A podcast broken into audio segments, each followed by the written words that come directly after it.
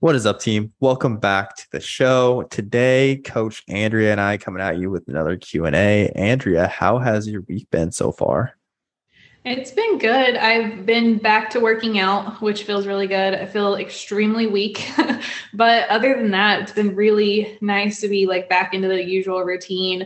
Uh, I had like zero appetite for a while, really like even into most of this week, and it's just kind of finally normalized like yesterday and today. So um, it's it's nice to feel like my usual self again. I'm feeling like 90%. So uh, we're almost there.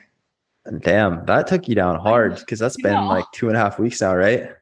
Uh yeah, it's been yeah, a couple weeks now. Okay. Okay. Um, has nutrition basically been able to get back to normal over the last week? Yeah. So I I had like three days where I really didn't eat much at all, but then I got back to hitting my macros. Um, but I was just eating three meals a day instead of spreading it out because I just didn't want to eat more often. Um, okay. But other than that, like I just got right back to hitting my macros, which they were off day macros for that first week um, after being sick because I didn't work out. So it's not a ton of food anyway. So um, yeah, this this week I'm back to like working out, eating my on my training day macros, and so that's been nice. Okay. What are your off? How high are your calories on your off days? Uh, I, gosh, I I think it's around thirteen fifty, if I remember right. I, I it's um 150 protein, 110 grams of carb, and 41 fats. Okay, so your off days are pretty low. Pretty low, yeah. I just have three okay. off days per week, and then it's quite a bit higher on training days. It's 190 or no, 210 grams of carb. Okay. Okay. My rest days right now are 1750, I believe.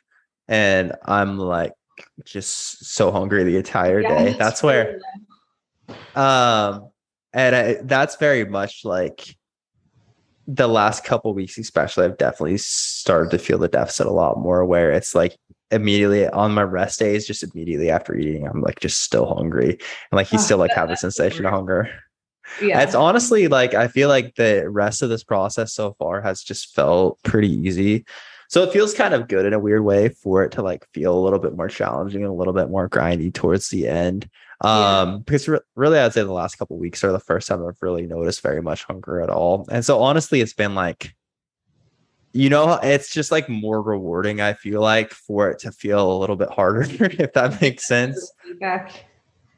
Yeah, like it's, I don't know. I feel like so far, and part of it is again, we've just been super busy, and I think that's been able to like keep me a lot more distracted. But I feel like it's like the first time I got this lean, it felt like it was like such a grind. It was just like such a journey. But I feel like there's like a lot of power to that, right? From a personal development perspective, like I feel like going through things like that is so helpful that now it's been like this time around i feel like it's just been so much easier and i don't i don't it's hard to uh, kind of distinguish if it's just like a more experienced dieter um lifestyle's different mindsets in a better place but as a whole is honestly i've kind of enjoyed like the last couple weeks just like feeling like a little bit more of a grind finally but within I that. I like I mean, to feel some hunger before the next meal, but finishing the meal and being hungry still is the pits. I really don't like that. and that's also only like two days a week. I mean, because I've trained five days a week. So on my, I, I mean, two days a week, it's pretty manageable. And on, on my training days, like, I, I'll still have some hunger later in the evening. I could definitely eat more, but really, as a whole, again, seeming very manageable. So we are what Tuesday. Um, so we're recording this on Thursday. Tuesday is the day of the shoot, which I'm stoked for. So really like today we're already experimenting with adding in more carbs intra workout. So I wasn't doing I basically I was just doing 20 grams of highly branched carbs from highly branched cyclic dextrin plus uh 50 grams of whey before my training. And then I was only doing EAAs intra workout. And now we added 60 grams of carbs from highly branched cyclic dextrin intra workout. So I mean already like we're adding food back in. Then tomorrow, tomorrow I have a low day. So tomorrow's a rest day. I'm I know we're actually gonna start like feeding up, carbing up a bit more uh Saturday, Sunday. Monday we have another low day to kind of dry out. And then the shoot is on Tuesday. So I mean, really we're like basically done. Just yeah, two more two more low days, and I'm I'm also very excited to just be eating more food. But as a whole, I think the process has gone super well, and I'm really excited. I'm excited to like just continue to learn. Also, I know, um, we have a bunch of he had me grab like some diuretics and whatnot. So I'm really interested to definitely not something I'm like me saying that is not me recommending implementation of those by any means, but I'm really interested to see kind of like what the process looks like because I know it'll be different than anything I've done in the past. But are you ready to get into some questions? Yeah, let's do it. Okay, cool. This might be another one that we have to break up into two parts, but we'll see how things play out here. All right. So, first one, I'm going to kick over to you which is periods. What happens across the cycle and how does weight, gut, cortisol respond? Um, and she also said, Sorry, Jeremiah, it is quite all right. Um, this is something I don't think a day goes by that I'm not talking to someone about their cycle. So it is quite all right. Um, take it away. What do you have for us? So even for me, this is still confusing to me. So I, this is something where, um, like, I, I have a pretty good idea, but I always like reference like a chart of what your hormones do over the course of the month whenever I'm talking about this because it's just like so complex to me. Um, that and birth control, like they're they're just very uh, complex subjects for me for whatever reason. So um, so you have the first two weeks of your cycle are the follicular phase.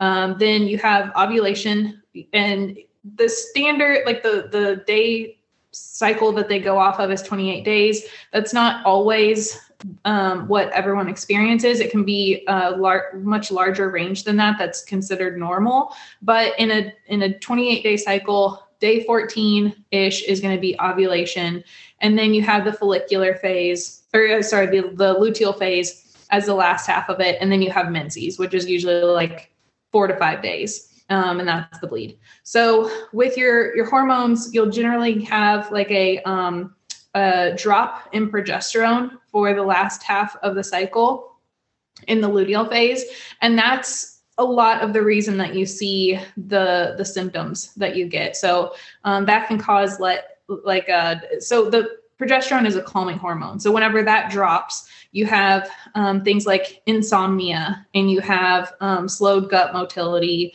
um, and uh, causing, and so I, it does also spike back up, which causes some gut issues as well um, right before your cycle. Um, and so you have, like I said, slow gut motility. So you have uh, constipation and then um, poor sleep because you don't have that calming hormone present.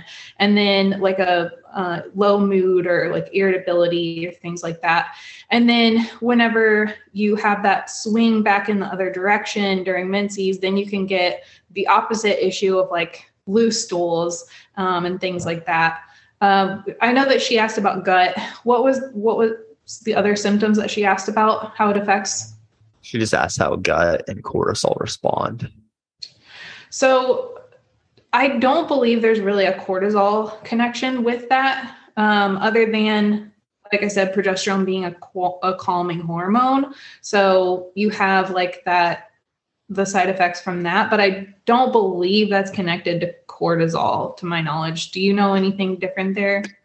Yeah, I wouldn't directly tie it to cortisol, but as you said, like you will probably like if I'm cor- typically what we'll see is right before ovulation, estrogen will spike, LH, FSH will spike a little bit. And then as estrogen starts to come back down, progesterone starts to spike. And then like the writing that down is where you start to get into like PMS symptoms, correct? Mm-hmm. Okay. And that's like sim, sim- very similar to what you said. Like you'll often start to feel like as progesterone drops again progesterone is kind of like a calming hormone kind of like a feel good hormone. So as that drops you'll probably notice like similar like i would say we would almost correlate it to what like similarly to how you feel if cortisol levels were elevated you just won't feel as good. But i don't think it's quite as much a like i'm in a fight or flight state. And i can't speak to this as well because it's not something i've experienced personally. But from what i've gathered it's not quite as much like a fight or flight state as it is just like as a whole i just like feel kind of crappy and kind of down mm-hmm. um but i think that was a very good explanation. Then finally, what do you typically see as far as weight goes across the menstrual cycle? So, um, usually, either so there's some people will experience a um, weight spike pre uh, menses, and some people experience that like along with the menses phase. Uh, so everybody's a little bit different there, but generally you will see a weight spike, and that's just going to be from, um, like I said, progesterone um, can cause some constipation. And so if you're constipated, you have more um, just stuff in your digestive tract that is sitting in your gut at any given time whenever you step on the scale.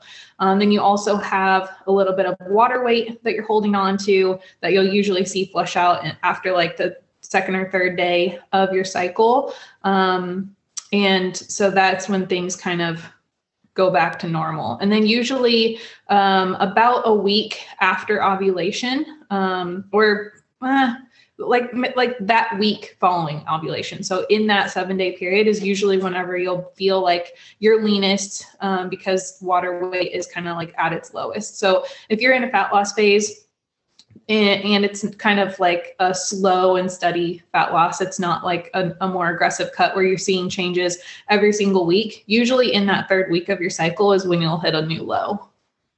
Yeah, absolutely. That's very similar to what we see. And on on the flip side, I normally tell clients like, hey, right before you're starting your cycle, or like the first couple of days of your cycle, like don't be surprised if we see weight spike back up a bit, or at very least if we see like movement on the scale stop. That's um again, I think it's pretty common knowledge, but it does still come up pretty frequently where it's like it can be a stressful thing with like, hey, suddenly the scale's going up, what's going on? And I think just understanding that for most women, that's a very normal thing is helpful. Yeah, um, I think if you're in a fat loss phase, like you know that that spike in weight it has always been there, but in a fat loss phase, you're expecting to still see that go down because it's like, okay, yeah, I know that I have this weight gain each month, but now I'm dieting, so I shouldn't see it. But you still will see that, and I'll usually tell people like, hey, if we see weight maintenance this week, that's a big win because then you know in the next few days, if you stay consistent, you'll see that water weight flush out, and you'll hit a new low after that. I will also add it's really common to see some bloating and water weight with ovulation too. So some people get that and some people don't for whatever reason, but that's that's a pretty common thing too. So um, those lucky women will have about two normal weeks per per month, and then the rest of the time they're feeling a bit bloated. And there, I think it's helpful again to almost. I know Lyle McDonald has the idea of kind of an anchor week where it's like we're comparing weight at this point this month versus this point last month, versus because again, if you're constantly like, if you're all someone who does like, let's say you experience some bloating during ovulation as well, and you're constantly riding that roller coaster of like the scale is up and it's down and it's up and it's down again i like almost comparing like where you're at at this point in the previous month versus to where you're at now may be helpful mm-hmm. because again if we're looking at like even week three versus week four if you're just looking at it in that small of a scale it can just look like hey i've regressed i've gained weight right? When if we look at the bigger picture over the course of a month that's not necessarily the case. Um anything else to add there? No. Okay cool. Next up um, we have three years training, female, surplus or still recomposition, a good way to go. So, from my perspective, it is going to depend on what your training has looked like and what your nutrition has looked like. So, a lot of clients will start with us that have been training for at least three years who are still capable of achieving some body recomposition. So, if you have been training in a manner that's less than ideal for hypertrophy. So, for example, a lot of clients start coaching with us, like, hey, I've been working out for three years, but maybe you've been doing like F44, 5, or even CrossFit is a pretty common one. Where, and I know we talked about CrossFit a couple weeks ago with understanding that too, and we're talking about like adding muscle tissue specifically here. Let's say, and that's like the number one goal we're talking about in this scenario. Um, understanding that for hypertrophy, for muscle growth, we need to be able to take whatever target tissue we're training within a few reps shy of failure. Um, and that's going to be that all important time under significant tension that's going to send the signal to your body that, hey, we need to grow this tissue in order to be able to better adapt or recover from and adapt to the stress in the future. Right. So within that, a lot of times like we can have trained for the last couple of years very consistently or have done something like crossfit where rather than the rate limiter being our proximity to failure rather or again like the same thing applies with like Orangetheory rather than the thing that causes us to stop our sets being like hey we're so close to failure that i could only do like one to two more reps with good form max rather it is like hey maybe we're just doing like we're stopping when time on the clock expires or maybe we're just stopping at a specific rep count or maybe we're stopping because our cardiovascular system is super fatigued rather than there's a ton of tension in this one specific tissue, right? So if you've been training like that, we've been providing a much less than ideal stimulus. So despite the fact that you've been training consistently for three years, you're probably still capable of some recomposition if both your training and your nutrition going forward are much more dialed in. And that's a, that's the situation that we have a lot of clients, like a lot of new clients are coming from. So it's not uncommon to see recomposition there. But what I'll say is if you have been training in a manner that's effective for hypertrophy for a considerable period of time, you're three years in, um, your nutrition has been relatively dialed in. So let's say again, like you're eating adequate protein, you're pretty good with making sure we're getting a decent amount of protein and some carbohydrates pre-training and similarly post-training. Recomposition probably isn't the way to go. I think on the flip side, like a lot of people. So again, I would say like we see two most common obstacles with new clients who are wanting to build more muscle. It's either one, what I just previously discussed, where hey, it's kind of a combination of your nutrition just very dialed in, and the stimulus that we're using from training isn't um, what we need to actually grow new tissue as effectively as possible. That's probably the most common scenario. Second most common scenario or one of the most, second most common scenarios is going to be uh, we could have, probably have like an ABC, but within that is going to be just, hey, you've been trying to lose body fat and build muscle for way too long. And we've kind of already taken advantage of those newbie gains. You've already been training in a matter that's conducive to hypertrophy for a long period of time. And there's only a certain window for recomp that we can see. Even like in those clients I described before, there's maybe like a three to six month window where we can see a great body recomposition. But after that, we get to the point where, hey, we're just making such slow progress. Because the thing to understand is, especially if we're also losing fat, and again, body recomposition, losing fat, building muscle at the same time. If we're losing fat, where we have to be in a calorie deficit, within that, um, we know that when we're in a calorie deficit, the rate of muscle protein synthesis is suppressed, the rate of muscle protein breakdown is increased. So it's going to be a little bit harder for us to build muscle tissue. Whereas when we're in a slight surplus, the opposite happens, right? Um, we, our rate of muscle protein synthesis is going to be increased. We're going to be able to train harder. We're going to be able to recover better. We're going to be in a more anabolic state as a whole consistently throughout the day. So within that, like I think that if you've been training, if you've been doing things well from a nutrition perspective, um, you've been following a smart hypertrophy focused training program, you've been training close to failure, you've been very consistent, um, you've practiced good technique.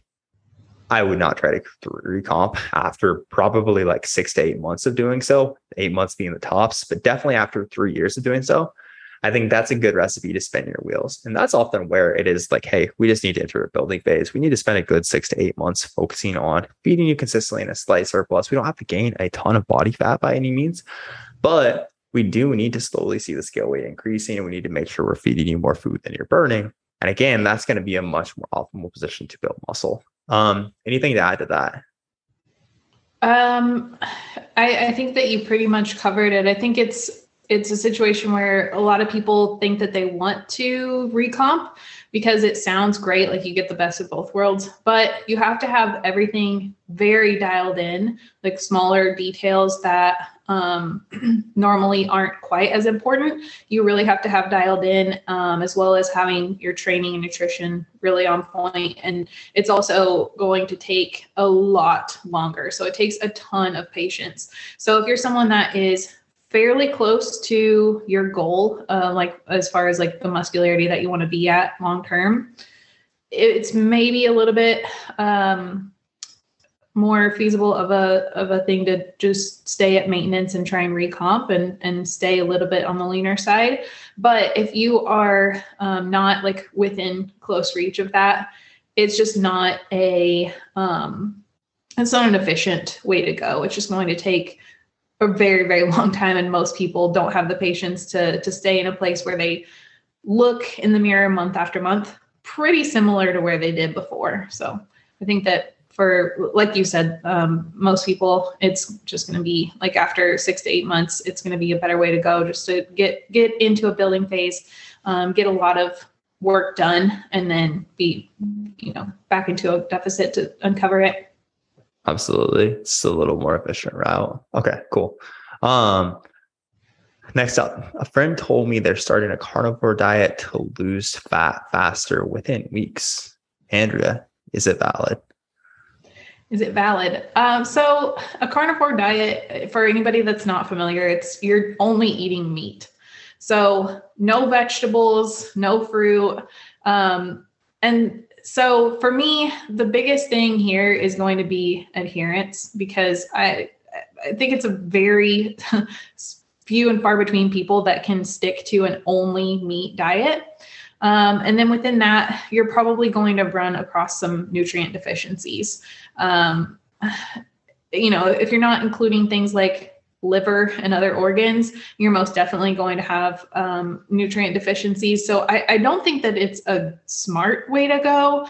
Um, it may result in faster weight loss. And I say weight loss, not fat loss, because you're not going to be taking in any carbohydrates. Uh, so because of that, it's similar to a keto diet in that you lose a lot of body water really quickly. And so that gives you the illusion of quick progress. Um, as soon as you eat carbohydrates, you're going to rehydrate and you're going to store that muscle glycogen and liver glycogen again. And along with every gram of glycogen comes three grams of water. So you're going to hold that water weight right back on whenever you reintroduce carbohydrates. So you you will lose weight quickly because you know you can only eat so much meat probably in a day um, unless you're eating the really fattier cuts of meat which in that case you're not going to be creating as much of a calorie deficit anyway. Um, and and it's going to be mostly water weight. So uh, I have a very strong opinion that uh, you should probably just include some fruits and veggies in there along with it. You're going to uh, cover your micronutrient bases. You're going to get more fiber. It's going to be a lot more filling, and it's going to do wonders for your digestion because I can't imagine what your digestion would be like on a carnivore diet. Yeah, um, I would agree. Like to lose they're starting a carnivore diet to lose fat faster within weeks.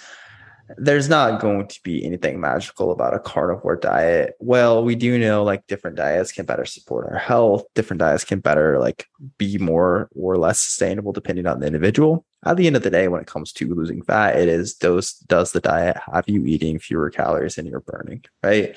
And of course there's endless layers of complexity we can add on top of that. And we need to look so much deeper than just calories, right? As you said, like we need to look at your micronutrients. Are you getting enough protein and carbohydrates, support hard training and recovery and things of that nature? But I mean, at the end of the day, like there's not going to be anything magical about carnivore versus anything else. It's probably going to be though, like it's very similar to keto, where like keto in the short term works very well for a lot of people because it's we're cutting out a lot of things, right? And I'm not sure like how strictly you're following the carnivore diet, but if you're following the carnivore diet, let's say like normally you go out, let's say you go out three to four times a week. Um, and let's say normally when you go out, it's like, okay, I'm gonna smash on some pizza and I'm going to have, I don't know if beer's like carnivore or not. I'm gonna have like six beers, whatever it may be. And now it's like, okay, well, because I'm carnivore, I have to rock with like chicken breast, or maybe I am even going with a fattier cut of steak but I can't like have the size that I would normally have, right? So it's just a chunk of steak. Even within that, like we're drastically reducing calories, right? So it's very similar to keto in that regard. But I would say for most people, well, I think there is some confusion here when we're talking about like what's sustainable. Like there will like what I'm doing with my diet right now is unsustainable. I don't want to push this hard. I definitely don't want to continue to diet like this for the rest of my life the deficit isn't like the the amount of calories we're eating doesn't have to be sustainable because we do we should and do eat a lot more at maintenance when our goal is just maintain versus when our goal is losing. But to a large extent like the diet and even like even here we could argue this back and forth but like we need to so I mean, like even with clients, sometimes there will be periods where like we're pushing hard. Maybe we're not going out to eat very frequently. We're really focusing on your cooking most of your foods. And again, when we transition to maintenance, like we are focusing on making sure you understand when we're going out to eat and things of that nature, like how to make that sustainable. But there needs to be like some aspect of that as well. And I think it's okay if it's not like in the fat loss, if you're are you are just really buckling down and pushing hard in the fat loss phase. But it's important that again, like if it is like I am taking on a carnivore diet, which I don't think either of us would recommend. But if you do go that route, to maintain that, there needs to be an exit strategy, right? There needs to be like, am I controlling my calories? Or am I tracking my macros? Like, the transition to like, okay, what do I need my what my lifestyle will look like after this? What does it need to look like for this to be sustainable long term? Because otherwise, that's how so many people get them in the situation, get themselves in the situation where it's like, hey, I did lose a lot of body fat because I followed keto or whatever it was, but I get it back. Um, do you have anything else to add there? No. Cool. How much time do you have today? I'm good. I don't have another okay. call. Cool. Um, let's go ahead and once again turn this into a two-part episode as we are already about 30 minutes deep. So um, on that note, we appreciate y'all listening and we will catch you guys next time.